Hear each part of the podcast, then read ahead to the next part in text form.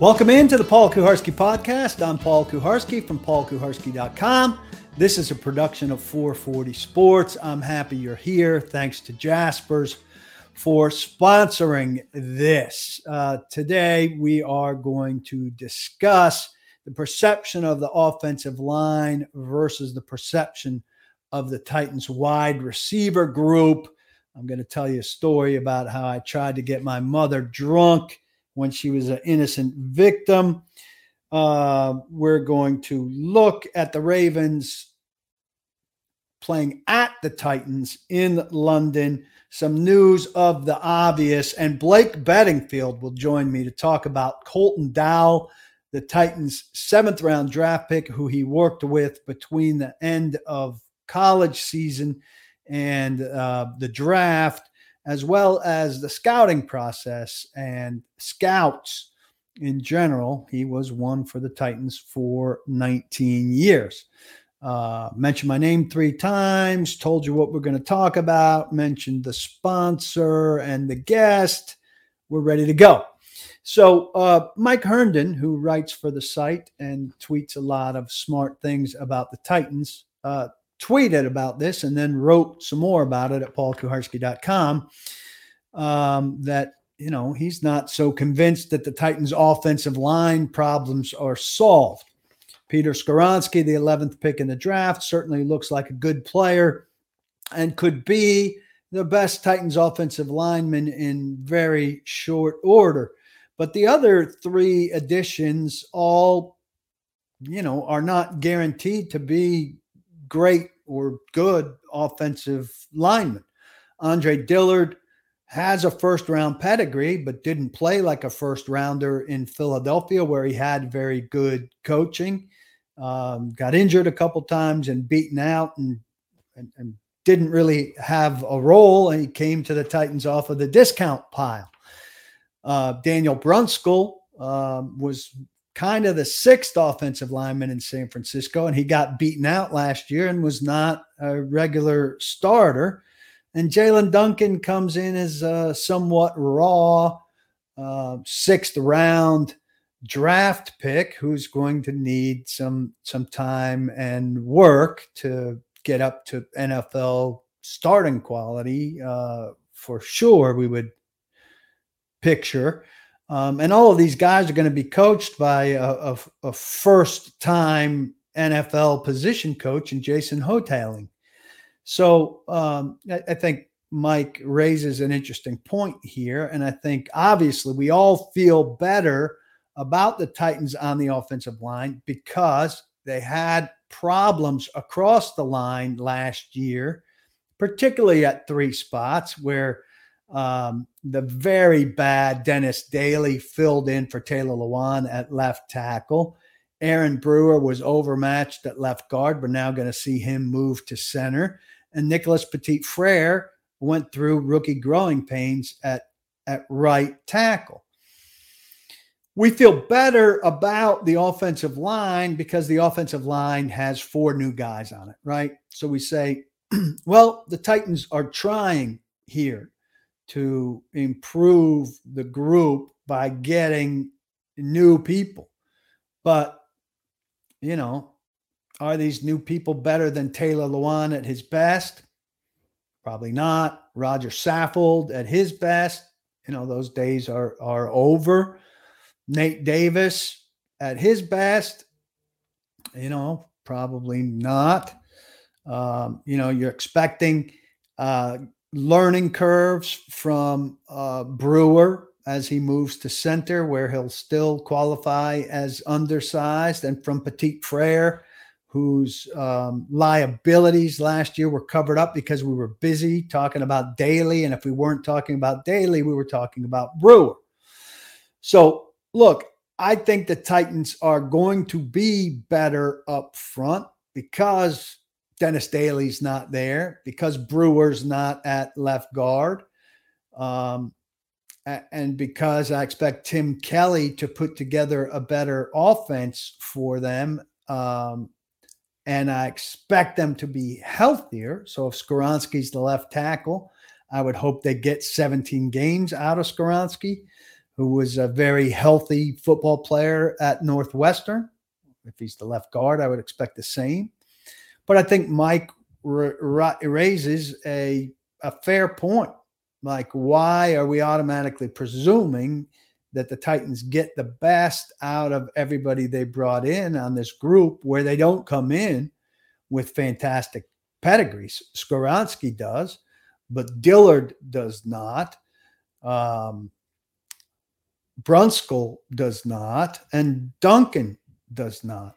Now, you compare this, we're certainly all down on wide receiver. Well, what's the number one thing they did at wide receivers? They didn't bring in bodies. So they get they're getting benefit of the doubt on the offensive line from bringing in people. Well, at wide receiver, they brought in two people who you know, have less than impressive pedigrees. In Chris Moore, who's a replacement level wide receiver, um, you know, nobody the caliber of of Skoronski, nobody even with the previous uh, history of Dillard having been a, a first round pick four years prior in in the eyes of, of a good football team. And then a seventh round pick in colton dowell who's a, a nice and intriguing player uh, but who's going to take time and we'll talk about him in a little bit. Um, but the difference here is that the titans attacked one position with numbers and uh, did not attack the other position with numbers, and that the lead guy of the numbers on the offensive line was the 11th pick in the draft, who was highly regarded as uh, a technically sound guy at his position. And we see no comp at wide receiver. So it's an interesting way to look at things. I think the offensive line will be better. I don't know how much better. And uh, I'm pleased to see that Mike raised this question. Um, and I think most people would have expected that I would have, uh, you know, been the one to to raise this opinion, and Mike maybe would have been um, on on the, the side that that I'm on, where I have maybe a little better expectation that he does. Good fodder for conversation. I'll be talking more shortly about this um, with Blake. Uh, so stay tuned for that. I wrote this week a little bit about um, the Titans and their expectations this season, which are piss poor.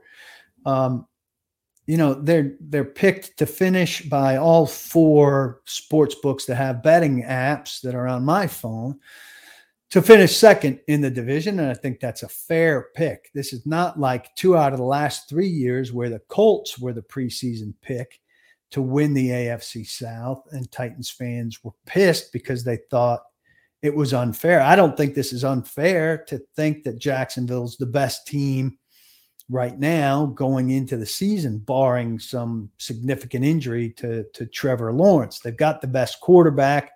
They broke through last year and kind of built some cohesion. Um, they've got a, a coach who's who's won a Super Bowl in Pederson. um, and they seem like the best team. Their Super Bowl odds are ridiculously bad. They're picked widely as the fourth or fifth least likely team to to make the Super Bowl. Um, now they don't care internally about external expectations. They'll tell you that over and over, though guys are aware of how they are viewed around the country and how they are talked about or not talked about on NFL Live and and uh, you know whatever other shows um, that that they see or hear about from their family and friends.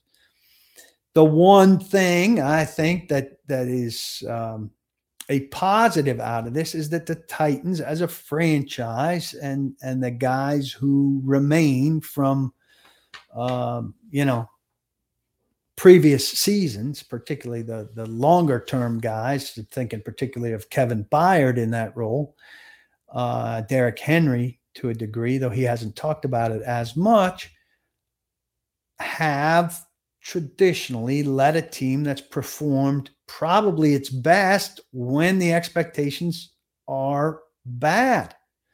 Um, you know, and when they hear that the Colts are going to win the division two out of the last three years, rise to the occasion and and win it.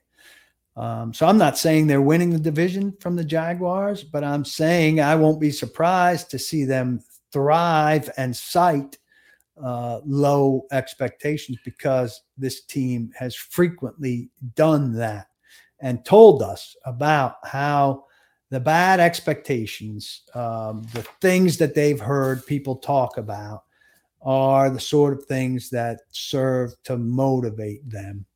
Now, I think they should be motivated. I've always said this by uh, you know paychecks and uh, by the expectations of going to work and doing a good job, like everybody should be motivated by. But um, you know, whatever works. I hate hearing from Travis Kelce after the Chiefs win the Super Bowl that nobody expected them to win the Super Bowl because they were two and a half point dogs to uh, to Philadelphia. When the Chiefs have been everybody's favorite team for the last four years, it's just nonsensical junk. Sponsored here on the Paul Kuharsky podcast by Jaspers, a fine establishment on West End Avenue, just uh, off of 40 you should go there to have a business lunch or some time at the bar to catch up on your favorite podcast like this one, uh, do some reading, um, fill your belly, uh, have a cocktail. It's a good place uh, to take a date uh, or have a date night in the evening or have a family night. And uh, you can go out there, you can play some Pop-A-Shot, you can play some shuffleboard and let off some steam if you're unable to to make it a full go, they've got a great grab and go market where you can uh, stop by, grab some stuff, and take it home with you to get the best of the experience, but uh, at your home instead of theirs. Jaspers on West End, just off of 40. I can't recommend it highly enough, and thank them for uh, their support of this podcast. My mom, who is 88 years old, has been with us for a couple weeks and will be with us for a couple more weeks. It's her her first trip since my dad passed away at the beginning of January, and it's been nice to have her. And um, challenging to uh, to find things to help keep keep her occupied. Though she just needs uh, a, a, little routine. And so uh, I made a huge gaffe early in her uh, stay with us as I was getting ready to head out to do some work related stuff. And she was reading on her iPad and uh, planning to keep herself busy for a couple hours. And I asked her if she wanted something to drink. And she said yes. And I looked in the refrigerator and I saw a uh, flavored seltzer pineapple lemonade. And I asked if she wanted that. And she said that sounded good. And so I cracked it open and gave that to her. That was maybe 10 30 or 11 o'clock in the morning. A few hours later, I got a text from my wife. Do you realize that you gave your mother a hard seltzer? No, no, I did not realize that. Truly is, in fact, an alcoholic seltzer, 5% by volume. Um, my mom might be up for that at dinner time, but uh, and she'll drink some vodka, as is the uh, Russian beverage of choice and uh, our heritage, but not. Uh, I don't think she was looking for that at 11. So I asked my wife, Did you tell her? And she said, No, I didn't tell her. So um, I got home later that night and we were getting ready for dinner. And I said, By the way, mom, that, uh, that seltzer I gave you, um, turns out that uh, alcoholic beverage. And she said, It's no wonder I was so tired all day today. So I've learned a little bit about hard seltzer and about examining uh, refrigerated beverages in my house more closely when I have an elderly guest in the house. Um, and there was just one truly in there, so no risk of any further. Um, and if she liked it a lot, she wasn't getting another one unless we put it on the shopping list, which we have not. That was a free shout out for Truly. I went against Bussin in the bull, Bussin uh, the bussing with the boys rules. Um, so I previewed that Blake Beddingfield of uh, paulkuharsky.com, who does some consulting around the league and uh, helps get some guys ready for draft season, is uh, going to join me here. I'm happy that he is. He writes for paulkuharsky.com and has for some time. After 19 years of scouting um, with the Titans, the final six as the college scouting director.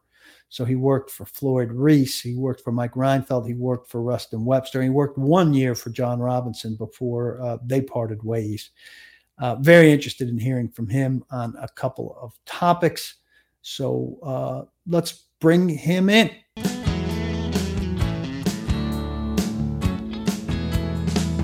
And with that, we bring in Blake Beddingfield. Hopefully, you're familiar with him from uh, reading his fine work at paulkuharsky.com. There's a fourth mention of my name. Blake, how you doing? Thanks for coming in. I'm doing great. Good to be here. So, I uh, want to talk to you first about Colton Dowell, the the one, uh, well, the second addition to the wide receiving corps outside of Chris Moore seventh round pick. Obviously, can only have so big an expectation about a seventh rounder. An intriguing guy, though, and you bring us uh, particular insight into him because you worked with him. Um, so I want to find out what working with him entails. First off, how did you connect with him? So I work with a facility in the spring, training players from college to the NFL, to pro days, combine, that type of thing. X3 is a facility that's located here in Nashville and Fort Myers, Florida.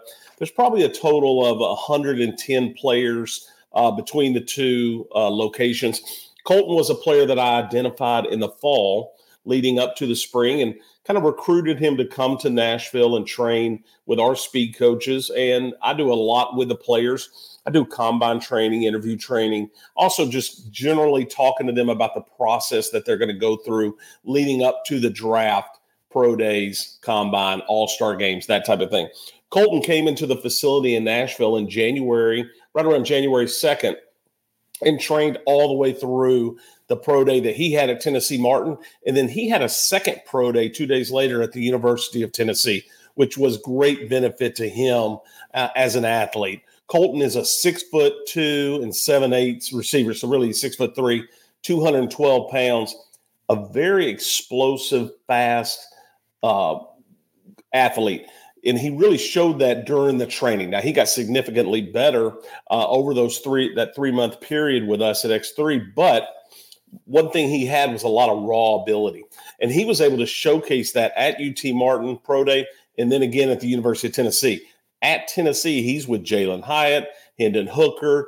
You know, he's with Cedric Tillman. He's with other legitimate prospects, and he's showing out. That's what got him on the radar a lot with a lot of NFL teams. I got a lot of calls about him, and and he probably went from a free agent type player to a draftable commodity because of the athleticism that he showed and the upside. Great kid, uh, you know, super intense, good worker. Uh, the Titans are getting a player with a lot of raw ability that just has an upside to him that he hasn't seen yet because he just now is developing. You get a lot of these players that come from a small school like UT Martin versus a player that comes from Georgia, LSU, Alabama, Tennessee that has all the necessary training uh, things at those schools. UT Martin doesn't. Doesn't mean they don't have good coaches because they do. It just means they didn't have the training table that that he had that he'll have in the NFL. Didn't have the uh, intense uh, nutritionist and that type of thing. When he came to the facility at X3, he gained weight and he gained speed and explosiveness, and and he's ready to take that to the NFL now. I know you follow, uh, you know, things all, all the way down the high school level here around Nashville. Did you have familiarity with him all the way back to Wilson County, or where did he first catch your attention that hey, this is a guy I'm going to track a little bit and may be interested in for for X3? How far back did he catch your attention as somebody that you started among?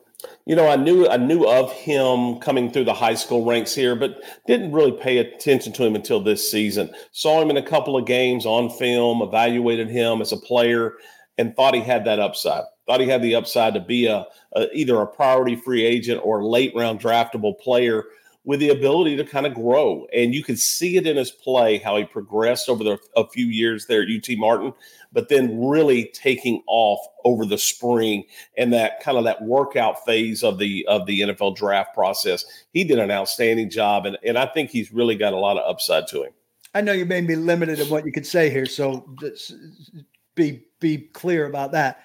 How many teams are calling you during this process about him? What kind of questions are they asking? Um, did he hear from those teams during the, sixth or seventh round, or were they calling him about, hey, if your name doesn't get called, we want to talk contract? And were the Titans uh, w- one of those teams? Did, did you have an inkling the Titans were interested in him? Yes. So uh, leading up to the draft process, right after the, the pro day at the University of Tennessee, I probably got 20 of the 32 teams contacting me about him. That's and it's right. How, how many guys you get that Number. No, not that many. I mean, of the players, the 110 players that we had, and we probably had 20 something drafted. He um, he probably uh, garnered as much interest because he was such a late riser, and and it wasn't late because he didn't have the ability, just he wasn't known, and and he he got on the radar at the University of Tennessee. Then the Titans invited him to the local workout at uh, at the Titans facility, and he got to be around the head coach and general manager and the scouts a little bit more, and really endeared himself to that group. So I did talk to the Titans a, a number of times about him, and a lot of it was just kind of personal background, how he trained, how he developed over that time, and and and that and that was kind of the talk throughout uh, the NFL. Really, is is what what did he look like when he showed up? Was it different than when he ended? And there was some physical differences but I, will tell you what i really liked the kid because his work ethic was second to none of the 110 players that that were there. He was a very intense competitor uh, really wanted to do well every single day that i saw him and uh, you know kind of a joy to be around too. This relative athletic score seems it's rising in popularity certainly with the media. It's a nice number that encompasses everything that goes into a guy He's a 9.78 out of 10. That's 69 out of 3,026 guys at receiver since 1987, the year I graduated high school. Uh, and that includes a 4.42 40. Do you think this RAS is uh, becoming a thing for teams because it's a consistent monitoring number that you can – you know, just like a 40 monitor year to year to year, comparing guys over a course of time. And how much does a number like that help a guy like Colton Dowell? Well, I think it does help, and and I think the numbers are important because it, it really it, it can validate what you see on film, or it can bring questions to you. I always say, as a scout, you ask questions. Why is a guy developed? Why is a guy producing? Why isn't he? Uh, who is he producing against? Is he fast at pro day, but he's not fast on the field? Why is that? You know, there's a series of questions that you ask yourself while you're evaluating a player. But I think that score is important because it's just another piece of the puzzle that you you sit there and you go, okay, that's a very high number. Did he play that fast on film? If he didn't, why not? And and why did he not look like that at UT Martin? So uh, those are just questions you have to ask yourself. And I think that score is important, just like a 40 yard dash or a vertical or a broad jump. But you know, some of the things that relative athletic score is important, but but you always look at certain numbers. You want to see the 40 time correlate with the vertical jump and the broad jump and some of those short shuttles uh, skills, those lateral mobility uh, drills. Is he a straight line athlete? Well, straight line athletes can run fast, jump high, and jump out, but they can't move side to side. Is he a stiff player? He's not. He moved well in all the drills, and that's why that score was so high. And I, and I like that because it kind of encompasses everything they do athletically. And he played to all these numbers at Martin. I take it. He did, and when they had to go up against better competition, and I'm talking about Division One level competition, he didn't look out of place. He looked like he fit, and they had a solid quarterback who's in the Rams camp right now, uh, Dresser Winn. That uh, so he had a good quarterback throw into him as well. So, you know, um, just because the level of play didn't mean he he was below the, that standard. He could have fit in at, at a, at a number of big schools. Who's he remind you of? Who, who if you had to project him? You know, and, and I, I kind of did this in a number of different ways. The old Titan way, he reminded me of Justin McCareins a little bit. Justin McCareins came out of Northern Illinois, 6'2, 210 pounds, could run in the four fours. Justin was probably a little bit more straight line than Colton Dowell was, but a very similar type player. Um, you know, I think today Donovan Peoples Jones with Cleveland Browns is a similar type um, skill set that he has. Good size, good strength. You know, the one thing that Colton's going to have to learn to do that he was able to get away with at UT Martin that Donovan Peoples Jones played at Michigan, so he was had to do that on a daily basis, is learn to play with tight coverage. He could run away from guys on the Martin level. He could he could uh, the corners would play off of him, scared of his speed deep, so he could under he could knew how to work underneath some of the corners routes. If you played at a bigger school like uh, Peoples Jones, you had to be able to uh, play with a corner in your face. And those are just little transitions that he's going to have to make moving up to a bigger level. But I think from the Titans side, he reminded me of Justin McCareins. He really does in his in his gait and the way he runs, his routes, that type of thing. And on the NFL level, Donovan Peoples Jones with Cleveland. We know there's there's opportunity in the Titans wide receiving corps. What's realistic to expect from a seventh round pick coming out of uh, uh, out of a small school, no matter that he did well in his his big opportunities. Not much this year. I mean, you don't you don't want to put him on the field too much this year, even though they have such a drastic need at the position. He's not going to be a player that's going to go out and run, you know, 35, 40% of the snaps. I think they're probably going to have packages for him where he can have success whether he shows success versus zone coverage or man, whatever it is, and work those, uh, work and have that success so he can continue to build on something. But you don't want to put him in uh, a situation where he's playing too heavy and or high number of snaps and he's not having the success that you want him to have as he grows and develops special teams guy in the meantime? Definitely. You know, he has that mentality, he has the size, he has the speed, that athleticism to play on special teams like a Racey McMath, like a, a Westbrook-Ikhine, those kind of size guys and ability. So he can be an active player, be a fourth or fifth receiver, and cover kicks. So, last thing on the Colton Dowell uh, part of this, I, I, think I know the number one guy on this list, but you were with the Titans for 19 years. The best seventh rounders that that the team brought in during that time. I, I would think Cortland Finnegan's number one. I'm having trouble thinking who's number two. You know, I, I, I love when that question because that's the scouts round fifth sixth seventh round is the scouts round but we had a lot of success cortland finnegan was one cortland finnegan was a safety at samford university and returner and you know when we drafted him we brought him in to be a nickel corner and uh, not really be a returner but be a special teams player and he kind of embraced that role from a physical standpoint, but also his mentality to play up close to the line of scrimmage. Eugene Amano was another one that we got out of, uh, Southeast Missouri State, was a guard center at, at SEMO, came in. We knew right off the bat that he was going to play and he was going to be a good backup in year one. And I think he went on to have a seven or eight year career. You know, a couple of the other ones that I liked was Marc Mariani, another receiver, you know, out of Montana, ended up making the Pro Bowl as a returner. And that was going to be his role. Um, you know, you look at some of the guys like uh, Carlos Hall way back in the in the early 2000s. Jevon Kearse tears his fifth metatarsal. Carlos Hall's a seventh round pick out of Arkansas, comes in and has eight sacks his rookie year. In today's NFL, with a pass rush premium, Carlos Hall would have never made it to the seventh round. You're talking about a six foot four, 265 pound good athlete. He would have been taken in the fourth round, fifth round, that type of thing. But we were able to get him in the seventh round. Cary Williams is another a corner with length and ability that really didn't play for the Titans. We cut him loose, and he ended up having an eight-year career in the NFL. Uh, a lot of time, a uh, long time with the Ravens. But those are some of the seventh round players. Mike Otto was another one that played, I think, six, seven years as a backup offensive lineman. But that's where you make your money. Having that depth, having that player. If he can start, that's fantastic. If he can't, then you have to be able to have that depth player that can stay on your roster for a number of years. All right. Well, you gave me a good segue into the second thing I wanted to talk to you about, which is how scouting works. Um, so you talked about those late rounds being rounds for the scouts, and Ran Carthon certainly came into the Titans talking about that. But we didn't give us examples of of of that or come out naming scouts having you know this guy was you know, so and so was really on the table for this guy, and, and we liked what he said about him. We know they have an assistant coach that was uh, a relatively new guy who who was at UT Martin, who certainly helped Colton Dowell. Um, but they don't talk about it the way they used to, uh, and and I don't know how Ran is about that. My personal opinion about Jon Robinson was, you know, he took credit for the hits and he took blame for the fails, but he wasn't he wasn't saying uh, you know, LeShaun Sims, a, a, fifth round corner that they got some some good work out of.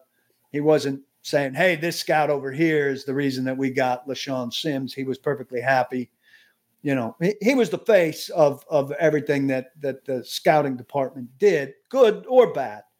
Um, and and I don't know how much that's the case around the league. I did see an article this week from um, where was San Francisco, where Ran came from, where they had Adam Peters, who was an original candidate for the Titans job, who pulled out relatively quickly, who the 49ers let speak, who gave, you know, great detail about how they picked each guy and, you know, which scout liked them and how many reports they had written about them and stuff. Real behind the looking glass stuff that I, that I thought was great. In your time with the Titans, how how was it in terms of that? And what's your perception of how it is now? You know i think uh, back when i first started floyd reese was the general manager. Floyd had a great idea of the top 100 120 players okay? After that after the third round which basically took away the, the majority of those players he gave the fourth fifth sixth and seventh round to the scouts and he trusted those scouts trusted the area guy first. That was what was important. The area scout, who's the first person in a school, does the most work of any scout, not the director, not the, the personnel guy, but the area scout does the most work of any scout on an individual player. They're going to know them best. Maybe not your best evaluator, but they're going to know the player best. Where they fit, how they fit on the team, where they fit within the scheme, that type of thing. It's very important, the background. Second, you know, I, I worked with Ruston Webster, who was also a scout heavy type drafter. He gave the fifth, sixth, seventh round to the scouts, even though he had a, probably a broader knowledge of the top 200 players. But you're going to have 255 players in the draft. The GM's not going to know these players. He's going to have a cursory overview of a lot of those players, but he's not going to know in detail. So to make that sixth and seventh round pick is kind of hard for a general manager just because of the lack of knowledge that they're going to have. They're going to have the reports and that type of thing, but they're not going to have the info, the eyes on them, eyes at a game, at practice, multiple different times, maybe an all star game, maybe a low level all star game where the general manager was not there because his team was in the playoffs. So those things are factors when you go into picking those later round players, uh, especially those last two rounds. That sixth and seventh round is real important. So it just depends on the general manager. You know, with Jon Robinson, he wanted to make those picks himself. You had to have a very strong argument, whether it was the first round to the seventh, to be able to break through what he thought he wanted in a player. He would watch some film of some of the later round guys, but again, not going to have that view that an area scout or even a regional director would have of an individual player. And I think that's why you didn't see as much success in those later rounds. You had a couple of hits here and there, but you didn't have that great success like maybe under Floyd Reese, who had a long tenured uh, relationship with his scouts. And some of those scouts had been there way before even Floyd got there. But you had a lot of hits in those in those latter rounds too uh, that had great success for a long time. Robert Smith, Justin Hartwig, just to name a few of some of the guys that played um, over five, six, seven years and started with the team um, not just counting those seventh rounders that I mentioned. So it's all set up with the uh, the general manager first, and then do you trust your scouts? Do you trust the evaluation part? Do you trust the background and their ability to identify and put value on that player? Value means the round and where they fit, and the round kind of correlates to what you think of the player. What do you think about Ran keeping at least going into to his second year, second draft, the second round of personnel stuff, his first season, keeping the the back, not just the backbone, keeping the entire college scouting. This is this is the six college scouts, the two national scouts, and his college scouting director, all intact, who are all Robinson guys or Webster Reinfeldt guys, even from before that. I think a lot of people are curious about, uh, you know, does that say that Jon Robinson was so in control that these guys weren't even heard? Does that say, you know, uh, what to you does it say about the state of the scouting department? you know, I, I, know Ran had that opportunity from January to April to kind of evaluate the staff, and and you know the ones that Jon brought in or the ones that Ruston brought in. Um, you know, he it, it, kind of tells me right off the bat that they're going to be information gatherers, and he was comfortable with the, the information that they gathered. Um, you know, going through that process, whether it's the the final couple of weeks leading up to the draft, and and they got to have their say. How much of a say did they have? Uh, what kind of impact did they have with their words and the ability to sell their player? And I say sell their player because that's really what you're doing to a general manager. You're selling your player to him, not only in the report that you write, but how much emphasis you put on, I really want this player for my team. You know, to take a Colton Dowell, that scout had to stand up and say, that's a guy I want. That's a guy I believe has a chance to make the 53 man roster and develop if we treat him right. And this is what he needs to do to develop. So, you know, I, I think that I'm a scout fan. I always am. I hate when scouts get fired. I, I, I can't stand it. But you know, it's it's it's necessary sometimes if guys aren't doing their job. And I was a, a manager of the scouts as director of scouting, and sometimes you had to let people go that just were not doing their job.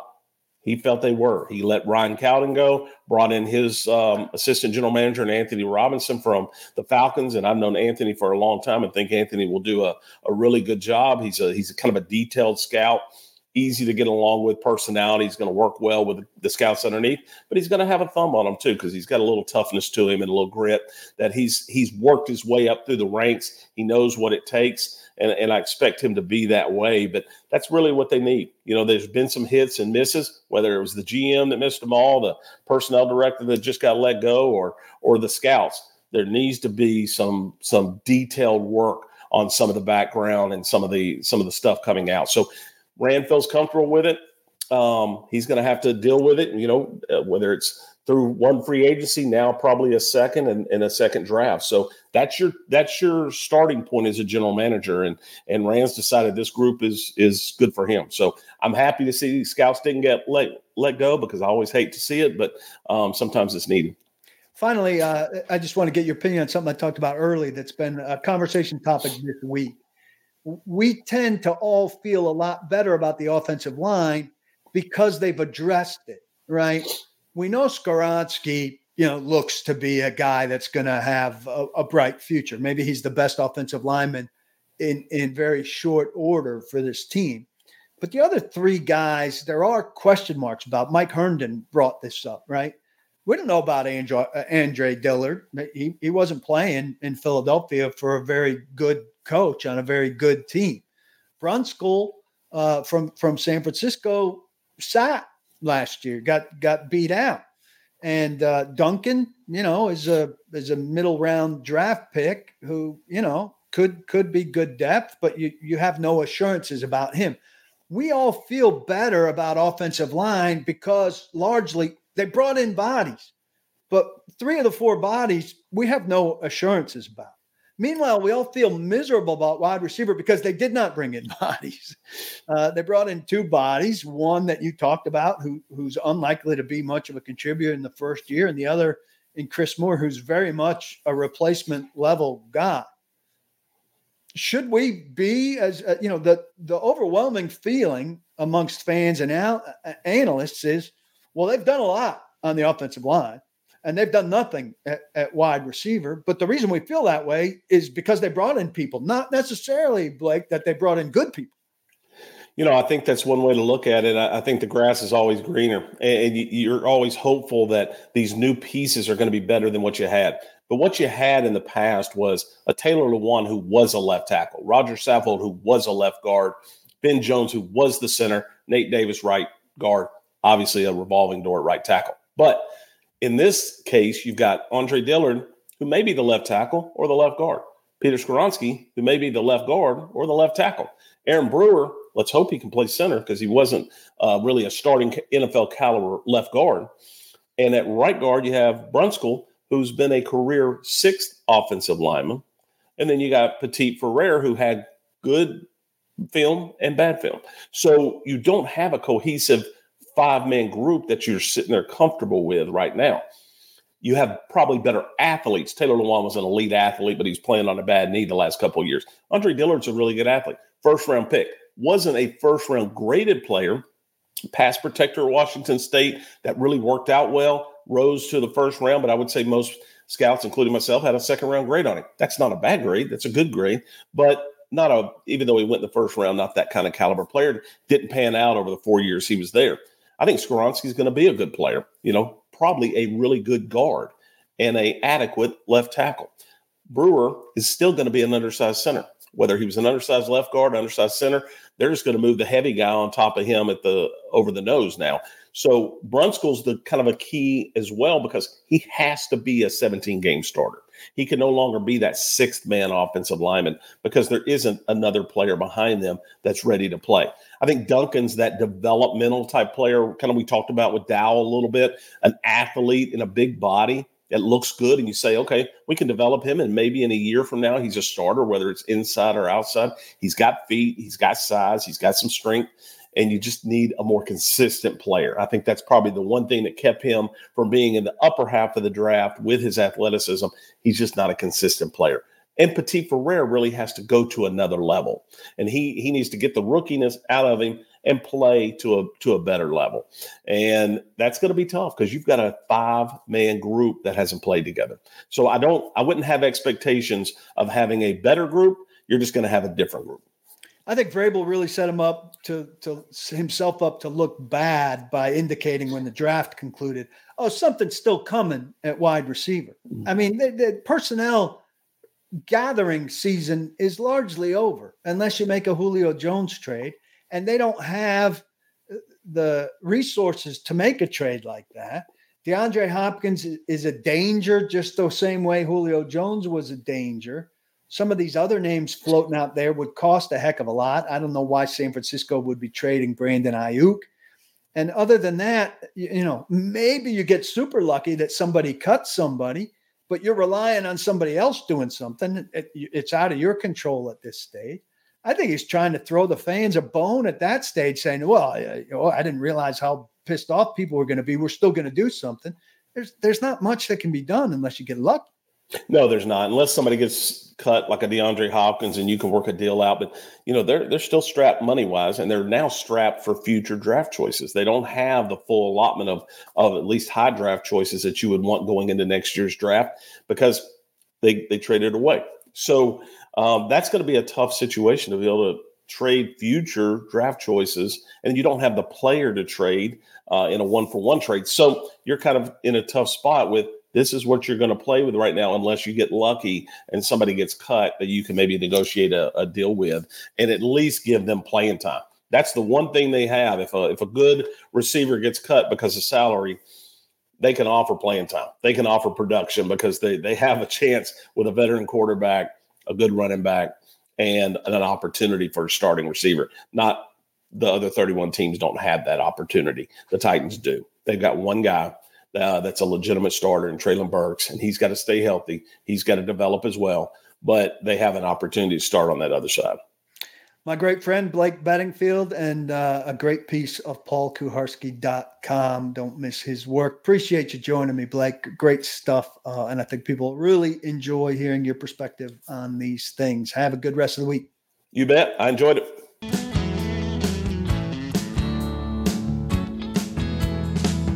Great stuff there again from Blake. And uh, can't thank him enough for making some time for us today. Hope you enjoyed that.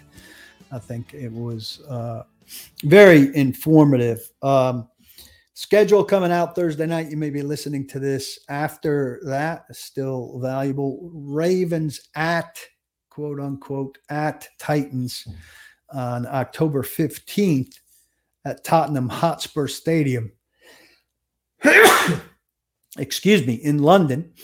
Uh, Titans' second trip to London as part of the international series. So it's a uh, you know a, a, good game in that it's a rivalry game in that it's a, a good appointment with some uh, a good opponent, excuse me, with some star power um, in the shape of um, Mr. Jackson, Lamar Jackson, who had a big contract dispute um, that has been resolved. And so, uh, very curious to see um, what the Ravens look like this year. Um, I think the Titans, you know, uh, you'd prefer that gate to be home because I think people, uh, Titans fans, really dislike the Ravens. Um, it would be drawn to that game in Nashville at Nissan Stadium as it heads into uh, its few final years as the Titans' home stadium, the last one before construction begins on the new indoor venue. But um, you take what the league assigns you. I think the Titans had the ability to preserve uh, one home game in Nashville, and they had enough to choose from that the Ravens were not that one. So um, I look forward to going back to London and uh, and seeing this magnificent new um, Premier League venue for Tottenham um, and what NFL football looks like in there. Um, and we'll know uh, Thursday night if if the Titans have selected to take their bye um, the week after um, that game on October 15th, or if they choose to have it somewhere later in the season. That, that'll be an interesting decision.